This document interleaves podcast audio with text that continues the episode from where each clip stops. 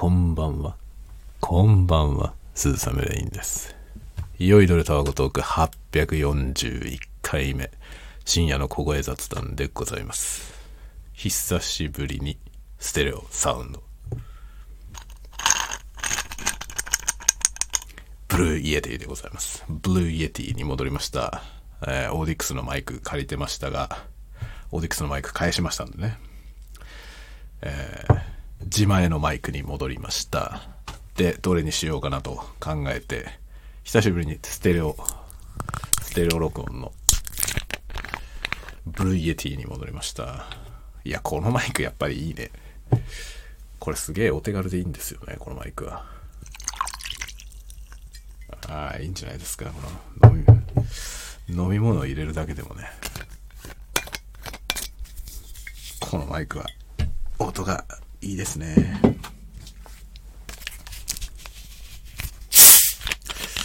はい。なかなかな、なかなかなサウンドが。ヘッドホンで、ヘッドホンまたはイヤホンで、ぜひ聞いてもらいたいなと思います。 Blue Yeti はね、本当に高感度なステレオマイクロフォンなんで便利です。USB 接続で使える。しかし、USB オーディオインターフェースとして繋がないと使えないということで、めんどくさいですね。これが単なるマイクとして USB から電源供給するだけで使えたら最高だったんですが、残念ながらそういうことはできませんでした。ちなみにオーディオテクニカの AT2020USB-X はできることを確認しました。プラスができるかはちょっとわかんない。やってみてないんでわかりませんが、X ならできましたので多分 XP でもできると思います。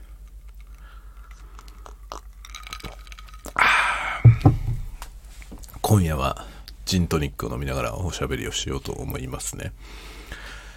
えー、皆さん、続々と Amazon からの荷物を受け取っている頃かと思いますが、いかがですか？そんなお前みたいなやつばっかりじゃねえよって思ってるかもしれませんが、ブラックフライデー。まだブラックフライデーやってます、実は。お前フライデーじゃないのかよって思いますよね。おウィークじゃねえかよってね。ブラックフライデーウィークじゃないかよって感じですけど、11月の最後の金曜日、ブラックフライデーなんですが、ブラックフライデーのセールは最後の金曜日から始まりまして、明日までやっております。明日は12月1日でございます。ブラックフライデーウィークの最終日、金曜日。明日もフライデーでございます。まあ、ブラックフライデーは多分先週の金曜日のことを指すですよね。多分ね。でも、明日までブラックフライデーセールをやってますから、明日もブラックフライデーということで、いいんじゃないでしょうか。というわけでね、ブラックフライデーになんか買った人は、まあ、今週あたり届いてる人もいるでしょうし、明日まで買い物はできますから、えー来週以降もまだね、届くかもしれません。密林からの荷物が、えー置き配で家の前に置かれているという感じですかね、皆さんも。僕はですね、いろいろ買いました。あのね、今回は、あの、安いものしか買いませんでした。もうね、自分で決めてました。総額で、全部ね、全部で、まあ、1万円ちょっとまで。最初ね、1万円以内って思ってたんですよ。なんですけど、1万円っていうラインに、そのポイントアップみたいなのがあって、1万円以上買い物するとポイントアップしますよみたいなのをやってたんだよね。なので、まあギリギリ1万円をちょっと超えるぐらいまで OK ということにして、で、そのポイントアップにはまるくらいの、まあ、買い物をしようと決めて買い物をしました。こういうやり方がね、割とおすすめです。何がおすすめかというと、もうね、決めるの。最初から上限を決めるんだけど、上限じゃなくて、もう、加減も上限もそこ。このくらいの買い物をしようと決めるんですね。ここまで買っていいとかじゃない。もうこれだけ買うぞと決める。いらなくても買います。欲しいものがなくても買います。ここまでは使うぞと決めて何かしら買います。楽しいよ、これ。これ楽しいよ。例えば本ね。僕は一時期ね、本はもう1ヶ月に1万円分は買うと決めてた時がありました。その、自分のお金はね、その、1ヶ月1万円はもう本を買うと決めてて、で、本にはま1万円まで使っていいということにしてたんだけど、まあそういうふうにするとね、全然買わない月とかもあるでしょ。なので、もう買おうと決めて、1万円までは毎月本を買おうと決めて買ってた時期がありました。で、もちろん買ったらね、読むってやるんですよ。それで、まあ、あの、いろいろなね、気になる本を買ったりとか、まあ何も特に欲しい本がない時は、本屋さんで眺めて良さそうな面白そうなやつね、全然知らなかった本とか、で、まあこれ面白そうだなってやつを、まあ金額見ながらね、月間1万円までは買うということやってましたね。このね、とりあえず額を決めて買い物するっていうふうに決めて、で、わざわざなんか買うっていうのはなかなか楽しいですよ。そう、そうでもないと買わないもの買うから面白いですね。これはね、あの、お金を貯めたい人がやることじゃないですね。お金を貯めたい人はこういうことはしません。えー、そんなことしてるとお金は貯まりません。当たり前ですよね。無駄遣いをしないっていう方向にみんな行きますからね。で、世の中にはね、その無駄遣いをしない方向のいろいろなね、その how to みたいなのはいっぱい出てるわけですよ。いかにしてお金を貯めるかみたいな。つまらん。そんなことをしてもつまんないよ。この間もね、なんか昼間の時に喋りましたけど、貨幣価値なんてどんどん下がっていきますからね。金を貯め込んだって何もいいことありません。価値のあるものを買いましょう。価値のあるものを買って、それを享受する。そうするとね、その価値を得られますから。金ってみんなね、金は何にでも変えられるから金って欲しがるんだけど、っていうか必要なんですけどね、生活するのにも。でも金それ自体には何の価値もないということを忘れがちですよね。例えば1万円札。ただの紙ですからね、あんなもん。まあ、日本のね、1万円札は、ただの紙っていうには、ちょっと、ね、惜しいですよ。あれはただの紙ではない。あの、結構すごい印刷技術で印刷されてるし、紙質もいいし、まあ紙幣としては多分世界で最高級なんじゃないかと思いますね。素晴らしい紙幣だと思いますね、日本の紙幣は。だただの紙じゃない。ただの紙っていうのはちょっと言い過ぎ。だと思うけど、だけど、あれそれ自体には価値はないんですよ。あれはシステムなんですよね。貨幣というシステム。だから、まあ、1000円札とね、5000円札と1万円札を並べた時にね、まあ、今2000円札が闇に葬られましたけど、あるの？2000円札って今も。もうトンと見ないから2000円札ないことになってますけど、1枚持ってますけどね、僕2000円札保管してありますけど、2000円札って見なくなりましたね。まあ、で、1000円、5000円、1万円のね、お札を並べたときに、例えば1000円札と1万円札って10倍の価値の差ってあると思いますか？あれそれ自体に。ないよね。大して変わんないですよね。まあ多少なんか色数が多いの ?1 万円札のが。わかんないけど。でもさ、どう考えても10倍の値段はかかってないですよね。1000円札と1万円札。でも10倍価値が違うんですね。システムだからです。あれは交換する価値のシステム。千円札と一万円札には10倍の価値の差はないんですけど、それを何かに交換した時に10倍の価値の差が生まれるわけですよね。千円札は千円のものにしか変えられないけど、一万円札は一万円のものに変えられるわけですよね。でもここのことってさ、結構忘れられてんですよ。その可能性なんですよね、あれ。可能性を内包しているから、その貨幣に価値があることになってるんだけど、可能性なんですよね、ただの。それ自体に価値はないんですよ。大した価値はないんですよ。交換するときに初めて価値が生まれる。だから貨幣システムが崩壊したら、貨幣なんてものに価値はないんですよ。例えば日本円のこの仕組みがある日突然崩壊して、もうこのね、この世に円という単位はありません。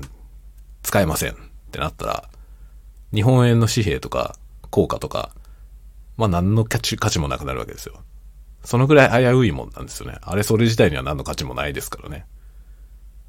だけどそれを何かに交換した時に初めて価値が生まれて、例えば500万円、車を500万円の車買ったら、その車が手に入るんですよ。車それ自体に価値があるわけですよね。500万円の価値があるかどうかっていう話はまた別で置いといて。500万円の車に本当に500万円の価値があるのかっていうのは、またちょっと違う話になりますけど、でもとりあえずお金が500万円あれば500万円の車が買えるわけです。で買って初めて価値が生まれる。500万円を積んであっても、ただの紙です。トイレットペーパーを何ロールも積んであるのとね、大した価値の差はありません。貨幣という仕組みがなくなったら、ケツを拭くのにしか使えません。まあ、ケツ拭くってつって、つったってね、お札じゃゴワゴワだし、鼻かぶのにもちょっと向かないですよね。なんなら、要は、話せる分よりも価値がないんですよ。1万円札には。交換して初めて価値が生まれる。使った方がいいですよ、金。もうどういう理屈か自分でもよくわかりませんけどね。そういうわけのわかんないへりくつをこねくり回して、ブラックフライデー、余計なものを買います。だけどね、こうやって僕はね、ブラックフライデーに本当にどうでもいいようなものを買うわけですけど、これがね、楽しいわけじゃない。楽しいよ。あの、必需品じゃないものを買うの楽しいですよね。で、この楽しさを享受したらね、大いに価値があるわけですよ。1万円。1万円が、こんなに楽しい。1週間ずっと楽しいからね。先週から。1週間の楽しみを1万円で買ったと思ったら安いもんですよね。しかも、実はね、あの、役に立つものも買いました。結構いいよね。例えばね、一番僕が最初に届いたものね、ブラックフライデーに買って一番最初に届いたのは、あの、この間、昼に紹介しましたけど、2x2 のルービックキューブ。 GAN キューブの、えー、M251。違う。えー、251プロ。M プロ？ちょっと待って、わかんないわ。よいしょ。これこれこれ、これ。これなんだけどさ、あ、これモデル名は、これ見ても書いてないわ。あの、箱に書いてある。なんか251ってやつです。251のプロ、プロってやつですね。これ。これいくらだったかな ?3900 円くらいです。まあ、だから、多分、このね、あの、キューブとしては、まあ、そこそこ高いよね。そこそこ高いと思うんだよ。このスピードキューブの、なんだろう、この 2×2 の、2×2 のキューブで、多分この、ガンのキューブはね、高いと思います。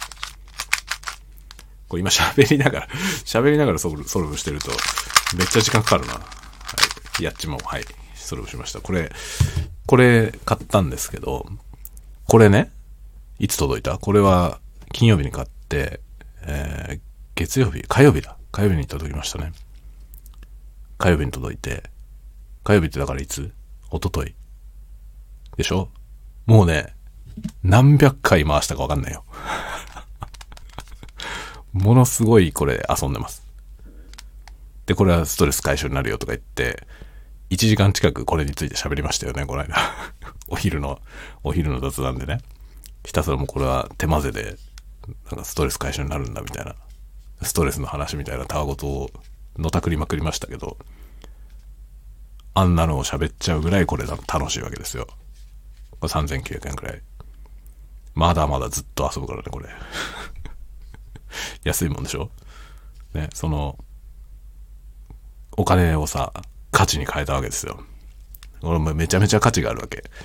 3900円ぐらいで、もうその、このキューブそれ自体の価値がどうかってことは知りませんけど、ここから得られる僕のこの喜び。もう、たわごとがぶっ飛んでてすごいけど、これさ、ほんとプライスレスですよ。これ、これによってもたらされる、この僕の、まあ、ストレスの解消されるストレスの量とかね。そういうことを考えたら、プライスレスですよ、こんなもん。3900円なんて安いもんですよ。あっという間に元取ると思う。これ楽しい。めちゃくちゃ。いいでしょ？これもん買いました。で、あとね、で、後のやつはちょっとね、こう見せないとわかんないもんなんで、まあ、ライト、ライト買ったんですよ。その、ビデオライトみたいなやつ。これは、あの、YouTube の動画を作るときに使います。今後ね。で、今日さっきテストでやってみたんですよ。ちょっと仮に、仮にちょっとライティングして、で、自分でバカみたいなことを喋りながらね、セルフ撮影をしてみたんですよ。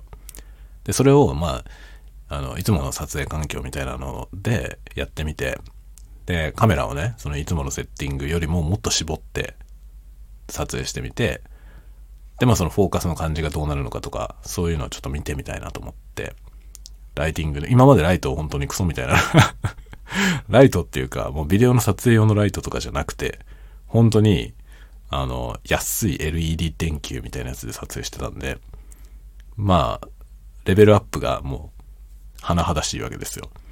だけど、その今までと勝手が違うからね、そのどういう風になるのか、撮影したものがどんな感じなのか、まあ、それを編集ソフトに持ってった後のその、カラコレとかね、の感じがどうなるのか、一回やってみなきゃと思って、どうでもいい映像をさっき撮りました。適当になんか英語で適当に喋ってみながら、バカみたいな ことをね、喋りながら、自撮りですよ、要は。自撮りしながらね、ライティングいろいろやってみて。で、ライトも色が変えられたりするんで、どんな色がいいかなとか、やってみながらね。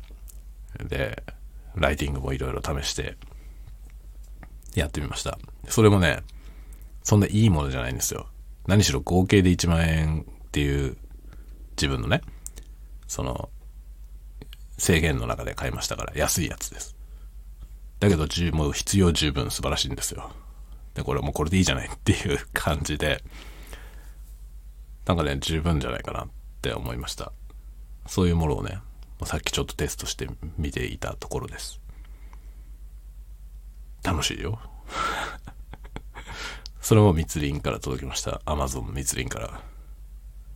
あとはね、まあ、ASMR のビデオ用に買ったいろいろ。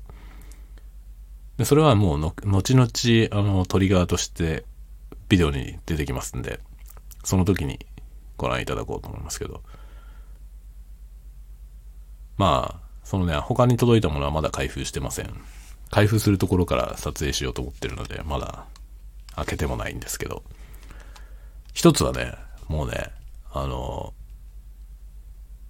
アマゾンでね、写真で見てた時に想像した大きさの4分の1ぐらいの大きさでびっくりしました。え、こんなちっちゃいの？って正直思いました。アマゾンの買い物ってたまにそういうことあるよね。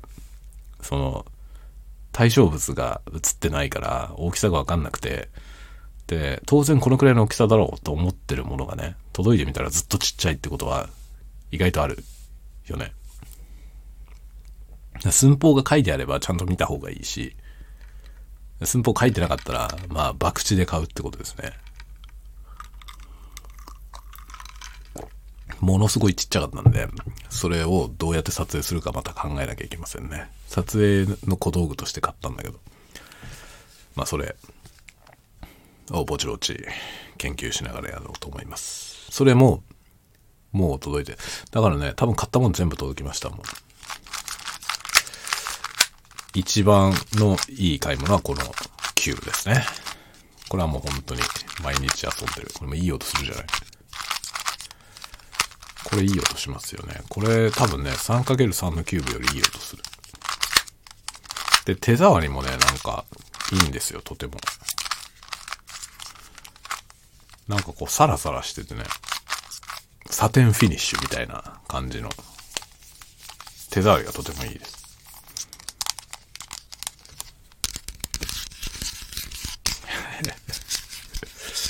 めっちゃいいね、これ。これは本当に ASMR トリガーとしてもめちゃめちゃいいと思います。気持ちいい。これの動画も撮ります。とかね、いろんなことやっております。楽しいですね。まあ今日はそんな話ぐらい。それしかねえのかよって感じだけどね。そう、それでね、あ、そう、あのね、仕事、実はですね、結構大変な仕事を請け負っていて今、あの、いつもやってるね、まあ連載しているコラムがあるんですけど、それの年末スペシャルなんですけどね。年末はいつも拡大版で、えーやるんですよ。いつも言うのは1回500字以内っていうコラムをね、まあ月2本書いてるんですけど、それが、まあ年末スペシャルはですね、どれぐらいの分量だろうな。だいたい、うーん、150×12 とかぐらい。なので、どれぐらい？まあ2000字ぐらい。2000から2400くらいかな？の分量になるんですよね。だからいつも書いてるやつの4、5倍ぐらいの分量を書くスペシャルなんですけど、そのお題がね、毎年提示されるんですよ。で、編集部からアイディアが出されて、でそれでこれこういうのでやってくださいって言って、それを書くんですね。で、今年のテーマはね、過去で一番難しい 過去一番大変なやつが来ました。で、それをね、まあ、知識を総動員してね、僕の。無駄みたいな知識、今までのね、本当に大量に映画を見てきた知識を総動員して、今そのネタ出しをしてですね、ネタはもうおおむね出たんですよ。で、それを、あとは文章にするという感じなんですけど、で、それの一環でですね、あの、まあ、うろ覚えの作品とかも多いから、そのうろ覚えの作品をちょっと見直そうと思って。で、今日はですね、エヴァンゲリオン新劇場版のジョを見ました。もう超久しぶりに見ましたね。エヴァンゲリオンのジョって僕多分劇場公開時に見て、それっきり一回も見てないんですね。多分ね、僕、エヴァンゲリオンの新劇場版全部劇場公開の時に見たんですよ。公開された時にすぐ劇場で見て、その後一回も見てないんですよね。全部。だから、公開されるたびに見てて、で、あの、ジョー・ハーで Q、Q の時に、もう歯のことをほとんど忘れてて どんな話だったかわかんないまま Q 見たんですよ。そしたら Q はさらにわかんない話で、なんだこれってなって、えっと、どこに向かってるんでしたっけみたいな感じだったんですね。で、そっからもう完全に忘れた頃に、最後、新エヴァンゲリオンが最後ありましたよね。で、あれ見に行って、最終、最終章ね。で、エヴァンゲリオン終わったわけですよ。さらば全てのエヴァンゲリオン終わりました。で、その新劇場版を改めて見直す。まあ、全部見直すわけじゃなくて、今回の原稿に必要なのは歯なんですけど、歯の記憶でね、歯の記憶で、まあ、こんなだったような気がすると思って、それをちょっとネタにしようかなと思ったので、まあ、歯を見直そうと思ったんですよ。だけど、歯を見直す前に、まあ、ジョーも見たいなと思って、今日ジョーから見始めました。今日明日でジョー歯だけ見て、で、原稿書きます。で、もう原稿は締め切りがあるから先に出しちまって、その後 Q とシーンを見ようと思いますね。ちゃんと全部見直そうと。一通りの新劇場版をもう一回見直そうと思ってます。なのでね、僕、新劇場版劇場公開時にしか見てないから、その時一回しか見てないんで、全部一回ずつしか見てないんですよね。でも、テレビシリーズのやつは、まあテレビシリーズのやつももうずっと見てないんだけど、テレビシリーズのやつはね、まあ1話から最終話までを3回くらい見たんですよね。過去に。でもそれも新劇場版を見る前の話なんでね。新劇場版の最初が2006年くらいなんで、2008年かな ?2008 年だね。ん ?6 年？どっち？わかんないわ。2006年か8年かそれぐらいですよ。新劇場版の最初のやつね。で、もうそれよりも前に僕は見たのよね。テレビシリーズ。テレビシリーズ最初に見たのは、あの、1回目の再放送の時ですね。なんか深夜にまとめて再放送したやつ、3日ぐらいで全部やるみたいなやつの時に初めて見たんですよ。本本放送時には見てなかったんですね。で、その深夜に再放送した時に見てドハマって、こんなすげえ作品は見たことがねえと思ったんですよね。で、テレビシリーズはその後何回か見ました。それはね、その深夜にやった時に全部ビデオ、当時まだビデオテープね、に全部録画してあって、1話から最終まで全部録画したんですよ。その録画したやつをもうひたすら何回も見ましたね。だから最初から終わりまでを3回は通しで見てるはず。で、新劇場版になってからは劇場公開時に見ただけで、あと 2, 2回目は見てないですね。全部。で、テレビシリーズももう見直してないんですよ、ずっと。なので、僕のエヴァンゲリオンって、まあ古い記憶なんですよね で、今日、ジョーを見直してみて思ったんですけど、僕の頭の中に残ってるのはテレビシリーズのやつなんですよ。だからジョーを見た時に、あ、こんなんだっけ？って結構思いました。微妙に違うところがあるんですよね。テレビシリーズから結構変わっていて、で、ジョの時はちょっと違うくらいなんですよね。で、歯になっても全然違うんですけど、その、ジョの時のちょっと違うやつが、まあ、全部指摘できるくらいテレビシリーズを覚えてますね、僕。お自分でも驚いた。もう20年近く見てないんですよ、テレビシリーズ。僕が多分、その再放送で見たりとかしてたの2003年くらいの話だと思うんだよね。なのに全部覚えてるんですよね。すごいね。やばいね。セリフとかも一字一句覚えてるんで、その、映画版のそのね、新劇場版になった時の、まあ、旧劇場版のやつも全部見てるけど、その、新劇場版になった時の、その、あれがね、改変された、その脚本が改変された部分とかが、一つ一つ指摘できるぐらい知ってんのよ。もう自分で呆れました。もうずっと見てないんだよ。ずっと見てないのに覚えてんですよね。やばいなと思って。すごい記憶力だよね。違うんだよ。記憶力じゃないんですよ。作品のパワーですよね。作品が僕の、そのね、多分なんか深いところにぶっ刺したんだよね、何かを。で、それが未だに残ってるので、その、明、明快に全部覚えてるんですよね。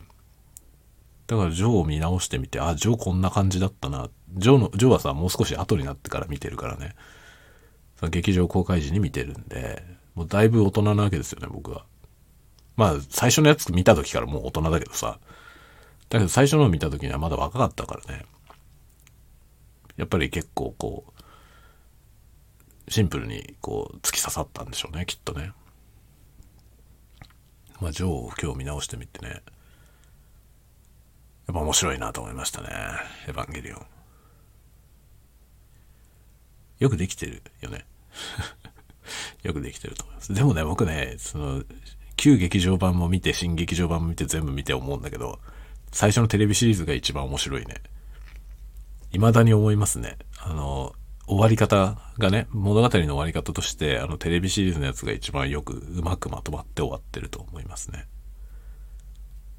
あのラストはすごい物議を醸したんですけど、僕にとってはあれが最高で、なんかその、以降は全部打足なんですよ。本当に。その、旧劇場版も打足なんですよね。打足だと思いました。最初旧劇場版を見た時に、こんなん作んなければいいのにと思いましたね。せっかくあのね、うまいことまとまった終わり方だったのに。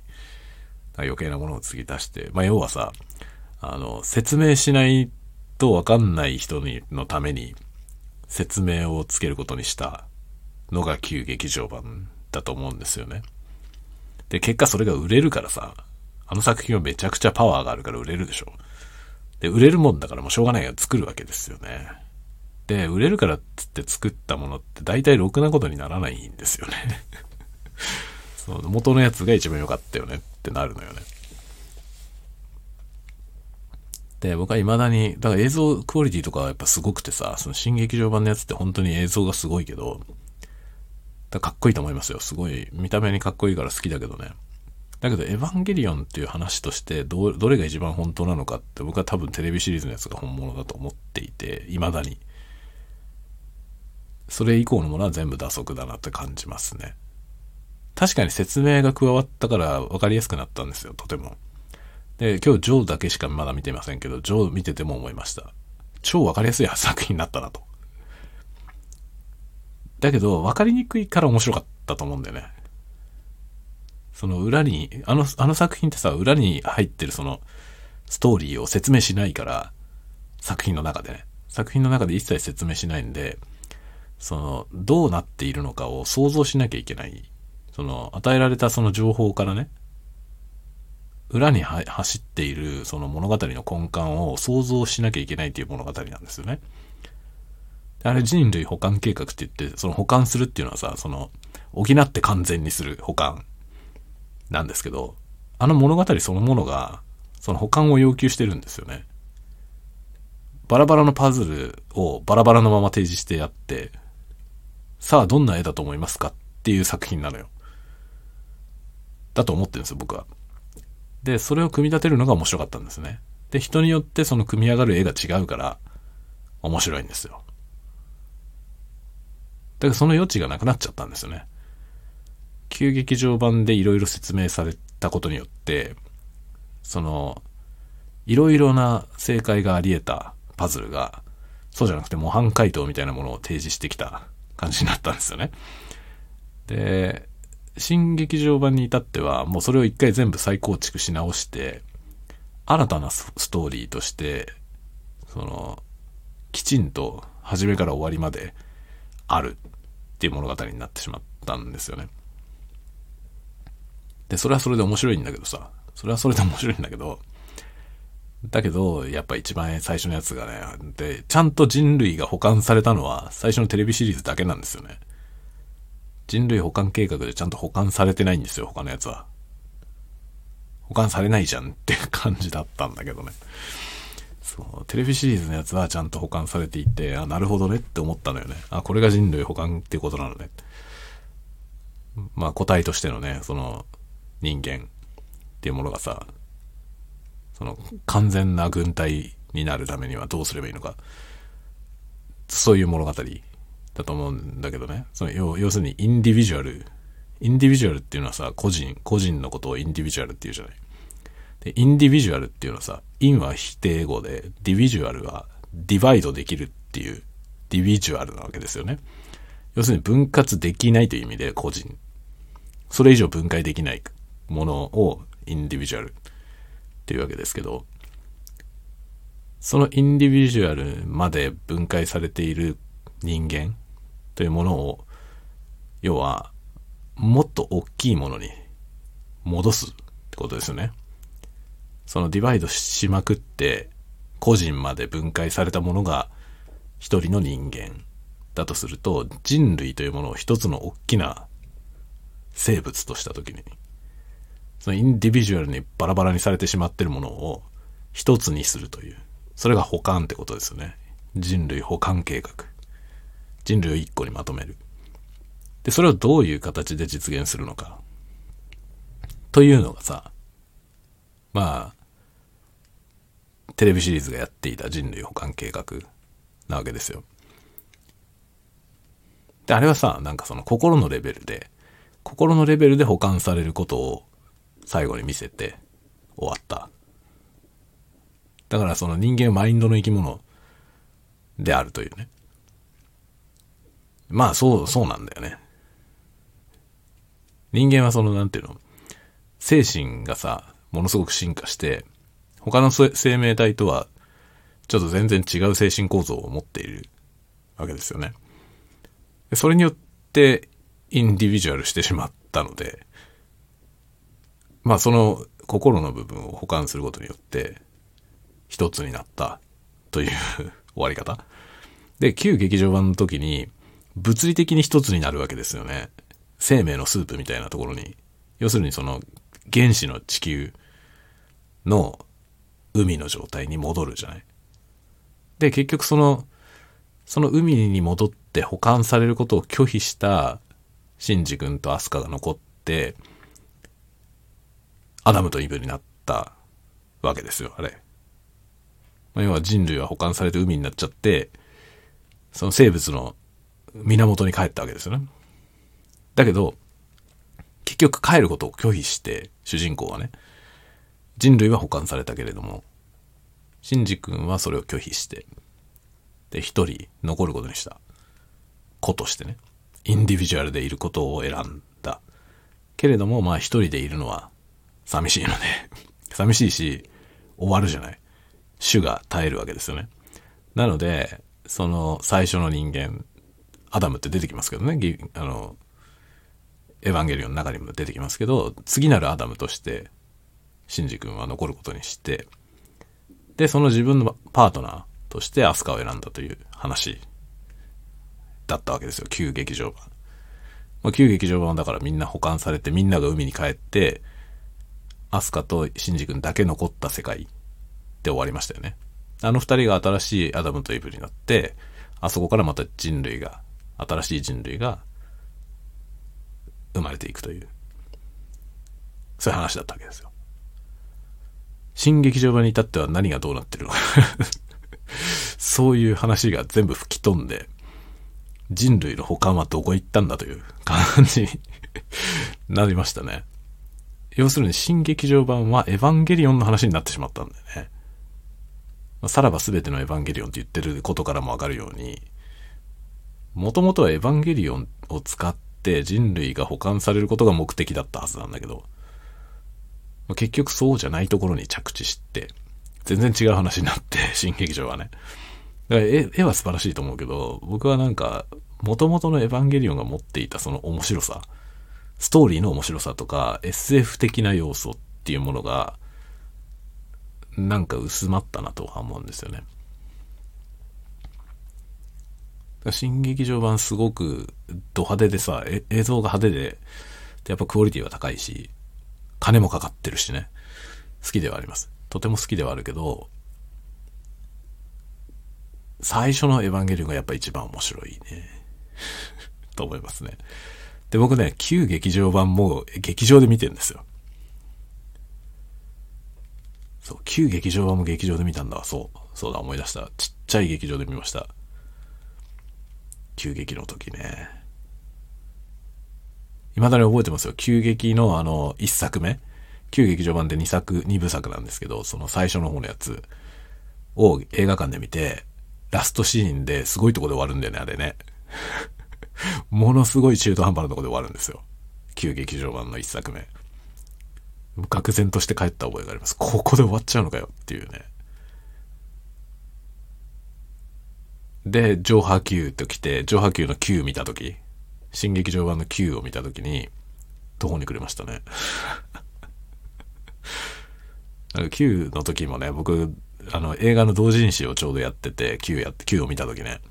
で、その同人誌のメンバーとか、その、読者とかね、もう結構集めて、あれ何人くらいいたんだろう ?10 人くらいはいましたね。みんなで見に行こうっていうのやったんですよ。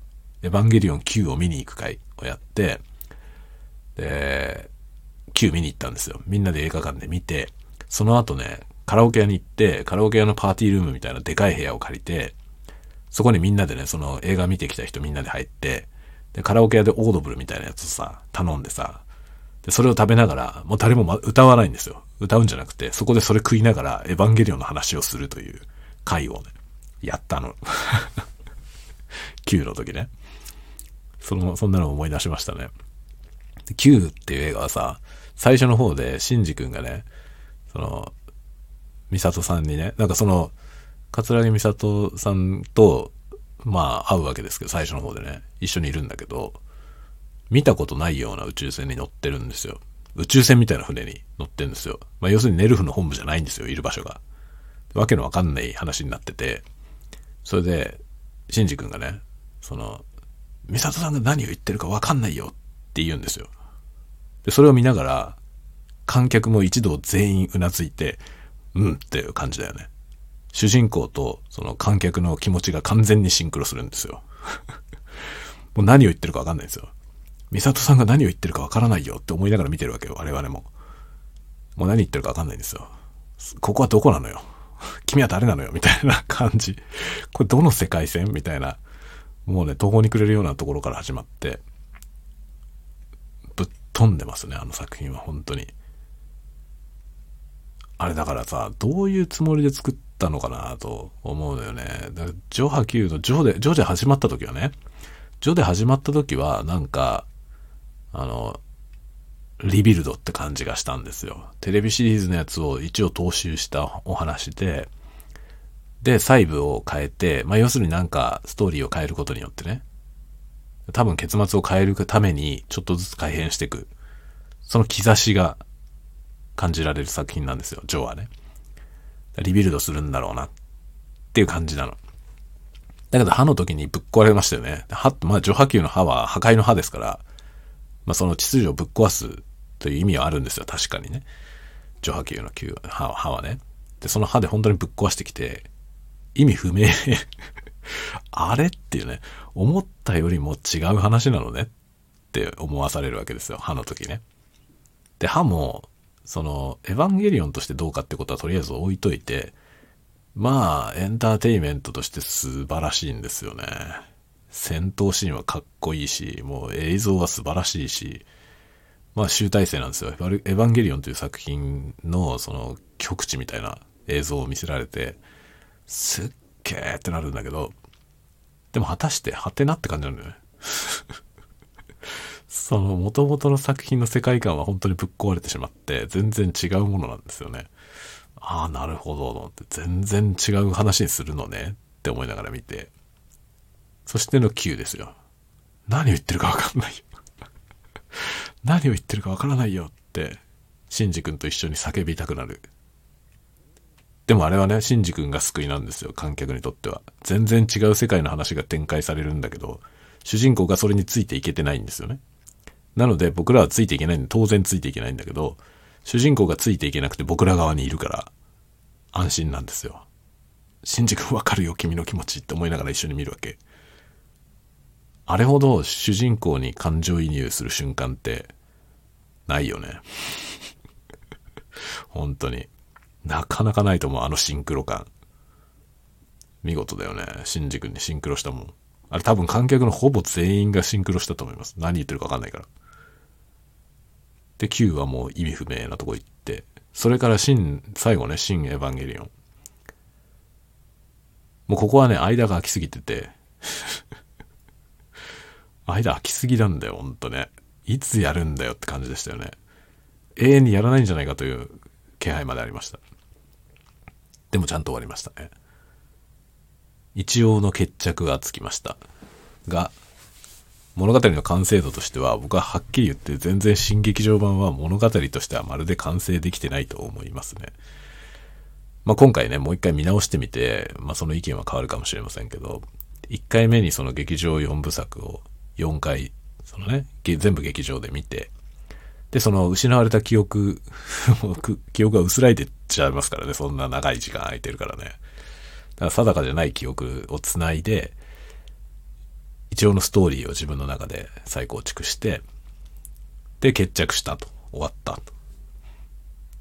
で、把握しましたけど、その物語の完成度が高いのかと言われたら、僕はそうは思えない。まあ、せめて旧劇場版までのところで、ストーリーとしてはね、あれの方がずっとよくできていたと思いますね。終わり方的には僕はあのテレビのやつが一番好きなんですけど、旧劇場版の終わり方はなんか面白いなとは思いました。だあれは多分その作り手、まあ、安野さんが、あの、テレビの時にやろうとしていたその結末、人類の保管された姿、多分人類を保管するということに対して肯定的だったんだと思うんですよね。まあ、でも半ば投げやりな気持ちだったのかもしれないけどね。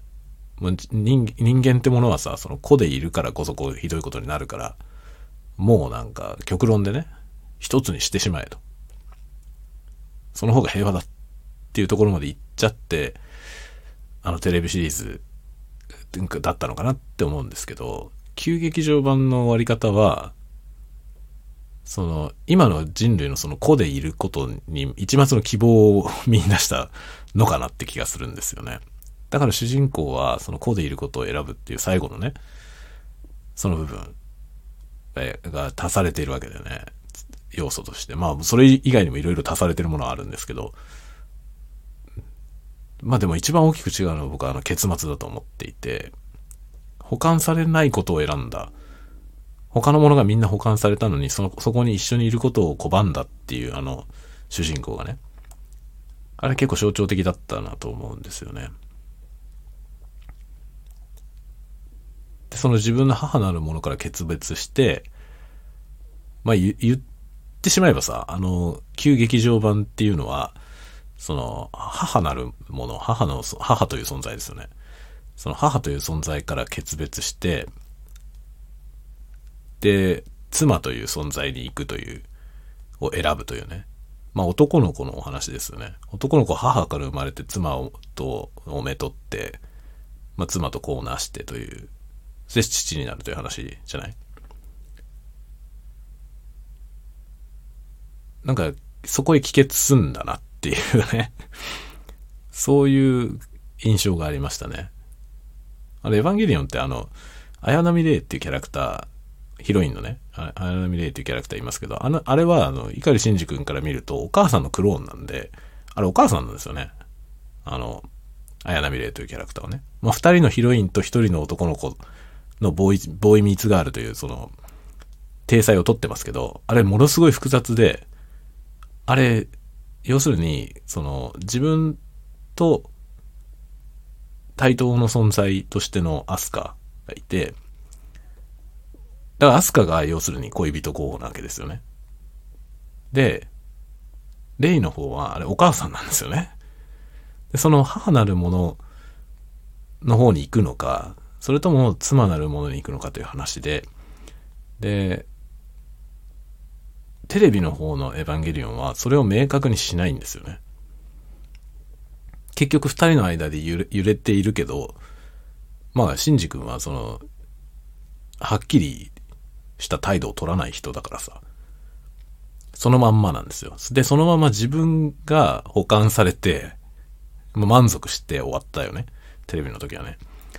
でも急激の時に、アスカと二人で残る道を選んで、まああれ、綾波レイはその、スープの母体になってしまったからさ、要するに人類の母になってしまったんですよね。シンジ君の母だったところから。あの、碇玄道という人はさ、その、綾波レイは玄道から見れば、まあ、妻のクローンなわけですけど、その妻のクローンなんだけど、娘でもあって、複雑 すごい複雑なんですよ。で、あの、碇玄道という人は盗作した変態だから その、歯に金の規制の言い方をすれば、盗作した変態ですからね、あの人は。なので、その、妻の中に母を見ている人だと思うんですよ。マザコンだと思うね。シャアなんですよ。だから、ガンダムに出てこのシャア。ガンダムのシャアもそういう人で、シャアは変態ですよね。なんでなんだろうね。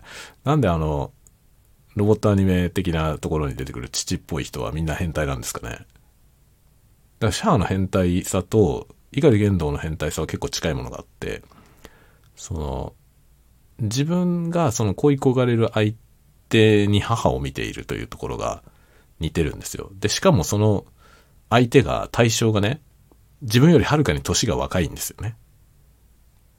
だからシャアにとってのララーって娘みたいな感じ。まあ娘ほど年離れてないけど、かなり年下なんですよね。で、そこに母を見ているわけですよ。変態でしょ？そういう盗作した変態なんですよね。その、碇玄道という人は変態で、で、結局、その、旧劇場版ってさ、その、綾波レイのクローン体が要するに巨大化してってさ、で、それがま人類の保管の母体になるわけですよ。で、そこに玄道も取り込まれていって、で、まあ彼は、彼としては、成就するわけだよね。人類が保管されて一つになるときに、まあ自分はその妻であり母であるものの中に帰っていく。甲骨ですよね。あれは甲骨とした状況に帰ってったんですよ、彼は。で、シンジ君はそこに巻き込まれることを拒否して、ある意味正常ですね。そこには行きたくないよね。だって自分の父さんが変態で、その、変態の父さんが自分と同じ年格好の、まあ言ってみればもう自分にとっては妹みたいな存在ですよね。あの、妹なのか姉なのか、まああるいは母なんですけど、その綾波にね、こう帰っていくという。私に帰りなさいって歌ですから、帰っていくじゃないですか。で、こう溶けて一つになっていくという。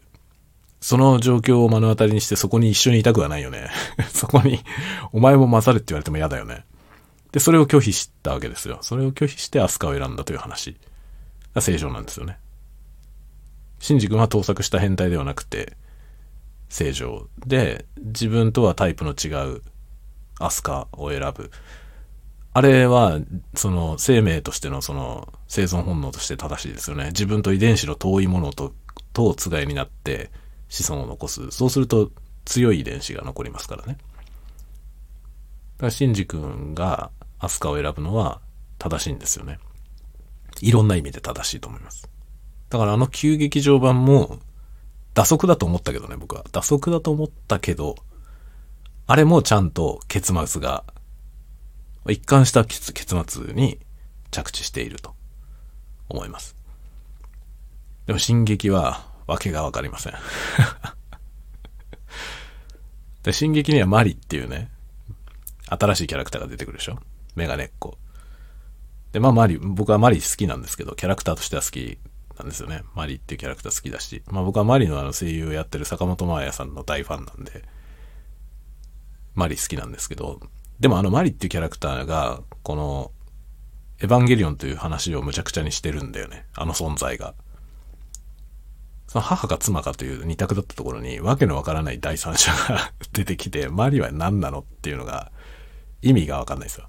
で、結局のところ、最後、新劇場版のラストは、何だったのか、説明がつかないんですよ。マリは何なのかっていうことなんだよね。最終的にだからマリなんですよ。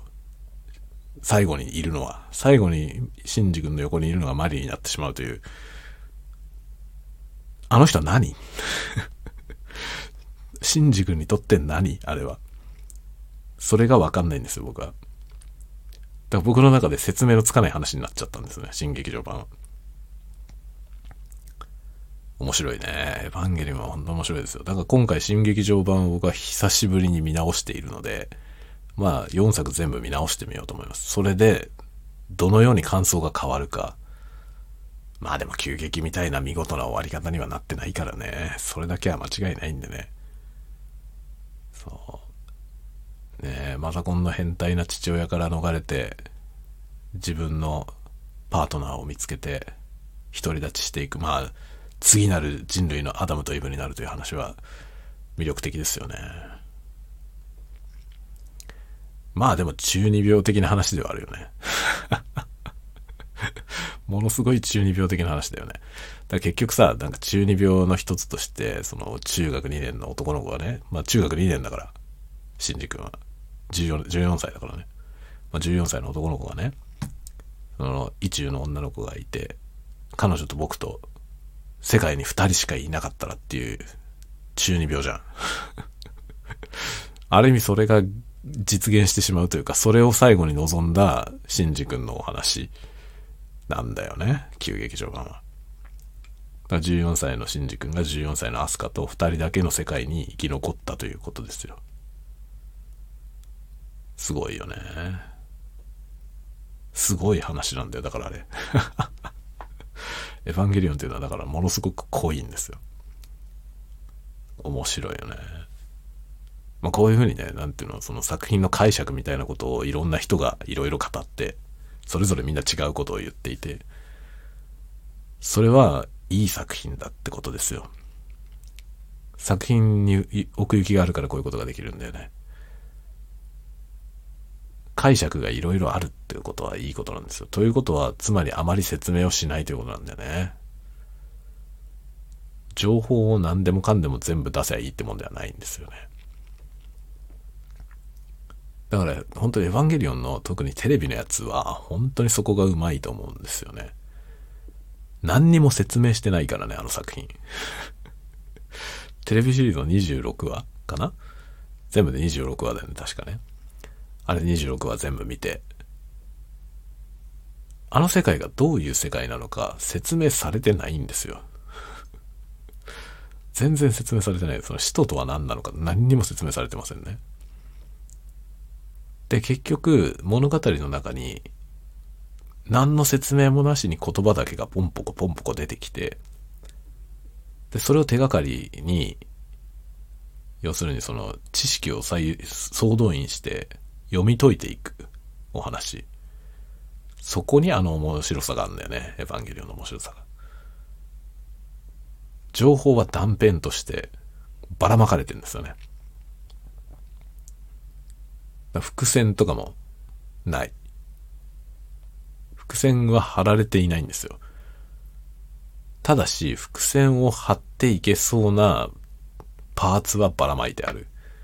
そしてそこに勝手に伏線を読むことができるんですよね。普通伏線っていうのはさ、作者が意図的に貼って、ここ、こっからここに伏線が貼られているよということに気づかせる。ほほってなるじゃない？それが伏線っていうもんですよね、普通の。でもエヴァンゲリオンってその伏線が引っかかるフックだけがいっぱいあって、どことどこに伏線をつなぐかは、見てる人に委ねられてるんですよね。作者の側が、こっからここに伏線が貼られてますよって提示しないんですよ。貼 れそうだよね。ここにも貼れそうだよね。ここにも貼れそうだよね。っていうのをばらまいてあるのよね。物語の最初から終わりまでぎっしりと。なので、一回見終わって、ん？ってなって、もう一回見て、もう一回見るといろんなとこ繋がってくるんですよね。あ、これがもしかしてあそこに繋がるのか？これが繋がるのか？で、繋がるんだけど、それが正解でもないわけよ。そこにしか繋がらないのかっていう発想でもう一回見ると、違うとこにも繋がる。いや、これもしかしてこっちに繋がるのか？こっちにも繋がるぞ？みたいなね。で、それによってま、まるで違う話が浮き彫りになってきて、面白いんですよ。見るたびに違う話になってくる。あれはだからね、僕はなんかその面白い物語の一つの形だと思いますね。ストーリー、ストーリーライン、魅力的なストーリーラインを組み立てて提示するんじゃなくて、組み立てられるピースをばらまいておく。あれすごい作品だよ。本当に。僕はなんか、エヴァンゲリオンという作品は本当にすごいと思います。大好きですね。大好きですね、あれは本当に。で、やっぱ自分でもこう見るたびに解釈が変わっていくし、うん、面白いな、あれは本当に。で、なんかね、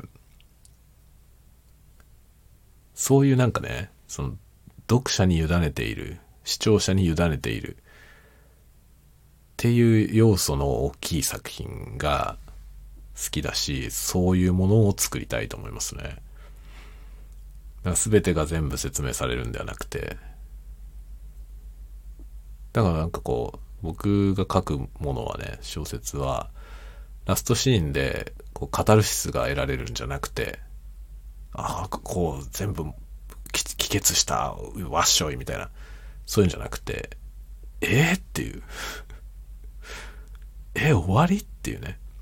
で、結局その、小説で最後に量って、終了の量のね、量って書かれていて、その量を見たときに、えってなって、その後、こう反芻するというかね、何だったんだ今読んだものは。で、こう振り返って、何だったんだろうと考えるような作品を書きたいね。だこう、エンド、エンドラインに物語が到達した時に、ああ、なるほどね、ふんって腑に落ちちゃうんじゃなくて、僕正直ね、そういうものにあまり魅力を感じないんですよね。ラストシーンで、こう、うまくいって、全てがこう解決して、腑に落ちた、分かったって思う作品を面白いと思わないんですよね。分かりたくないのよ。で、分かったらそこで終わっちゃうから。だかこう、分かんない状態で終わってほしいんだよ。物語が。わかんないよなっていうとこに終わってほしいよね。だからそのね、最後まで全部説明する作品が嫌いなの。で、それ全部打足に感じるんですよね。終わりを説明されると。だから物語の最後、映画とかでもそうなんですけど、エンドラインをパーンって見たときに、その後を想像したいんだよね。だから、エンドラインの部分の物語からその先が想像できる作品が好き。で、その先が絶望的であればあるほど面白いね。だから崖の群れのポニョとか大好き。ポニョってさ、ラスト、悲惨だよね。こういう感想を述べてる人を僕は見たことがないんだけど、僕はあの崖の上のポニョ最初に見た時に絶望的な気分でエンドロール見たんですよね。ふわーと思って。なんて残酷な終わり方をするんだろうと思った。それは宗介くんが若り若すぎるからですね。彼は何にもわかんないままとんでもない運命を引き受けてしまったわけですよね。ラストシーンで。でもあのくらいの子供だったらそうだよね。あのくらいの子供だったらわかんないじゃない。ことの重大性が。わかんないから、結局あのポニョ、ね、ポニョ、いい子だよ、ポニョ。いい子だけど、あの子とね、あの子のことを守っていく、一緒に暮らしていく道を選ぶわけだけど、そんなとんでもない選択をするには彼は若すぎんだよね。だけど誰も止めないんですよ。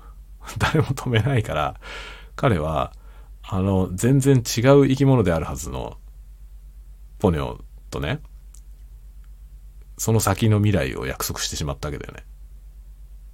どうすんだよ どうすんだよと思って。あれが宗介くんがさ、そのね、碇シンジ君くらいの年だったらね、アムロとか、14歳だったらいいと思うよ。あのエンドで。ロマンがある。まあ中二病だけどね。中二病だけど、まあでも、中学生の無責任さ。で、飛び降りて、で、後で後悔するよね、きっと。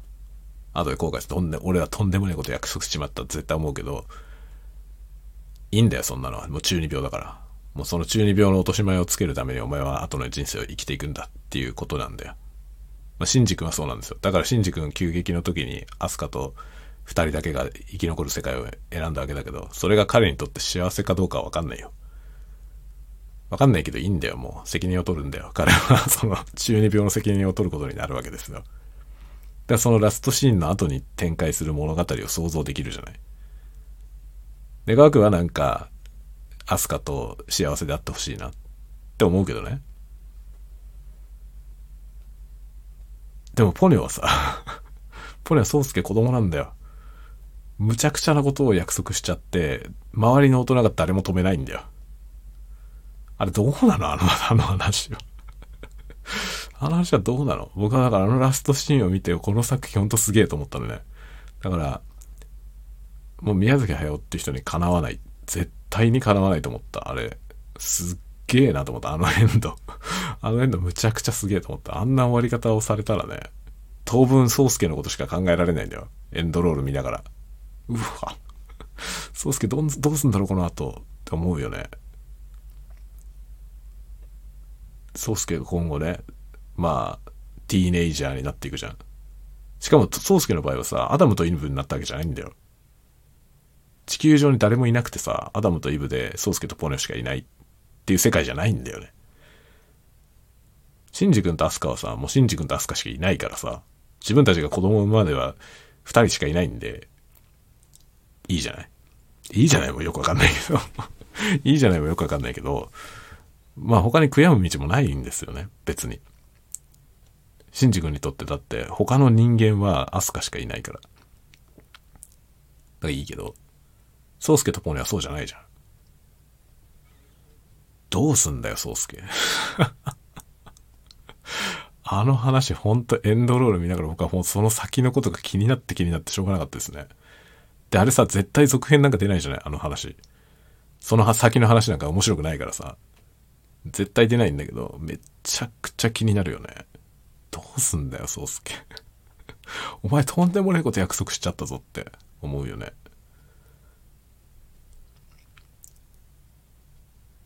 それは僕が大人だからだよね。恋は冷めると知っているからだよ。だからとんでもない約束をするその中二病、中二のね、中二のやつがとんでもない約束をすることを生温かく見守るのは好きだよ。好きだけど、いいのか本当に？って思いながら眺めているよね。でも宗介はさ、14歳じゃないんだよな。14歳だったら僕はにやけて見るよ。お前はとんでもないこと約束しちゃったぞ。知らねえぞって思いながら見守るけど、彼若いよね、まだね。よくわかんないままさ、いいよって言っちゃったんだよ。こんな大変なことを引き受けたつもりはなかったよってきっと14歳ぐらいになった時に思うんだよ。宗介その時はもう遅えんだよ。ねえ、そんな話じゃない？すごいよね。なんかね、すっげえ話ばっかりだな。というね、まあ日本のアニメーションが世界中で高い評価を受けていますけど、なぜか、面白いからです。こんな話を作れる人がいないからです。海外のお話にあまりないよね。この子供が取り返しのつかない選択をして、それがハッピーエンドのように描かれる映画ないよね。お前その後どうすんだよって思いながらこう途方に暮れながらエンドロール見るような作品あんまり出会いませんね。でも日本のアニメにはいっぱいあるね。だからやめられません。アニメの話はね、楽しい。楽しいですね。はい。というわけで、今日はこの辺で終わろうかな。まあ、エヴァンゲリオンの話で盛り上がりました。引き続き、新劇場版見ていくので、またエヴァンゲリオンの話すると思います。では、では、では、では、では、また次回のタワゴトークでお待ちしております。おやすみなさい。おやすみなさい。おやすみなさい。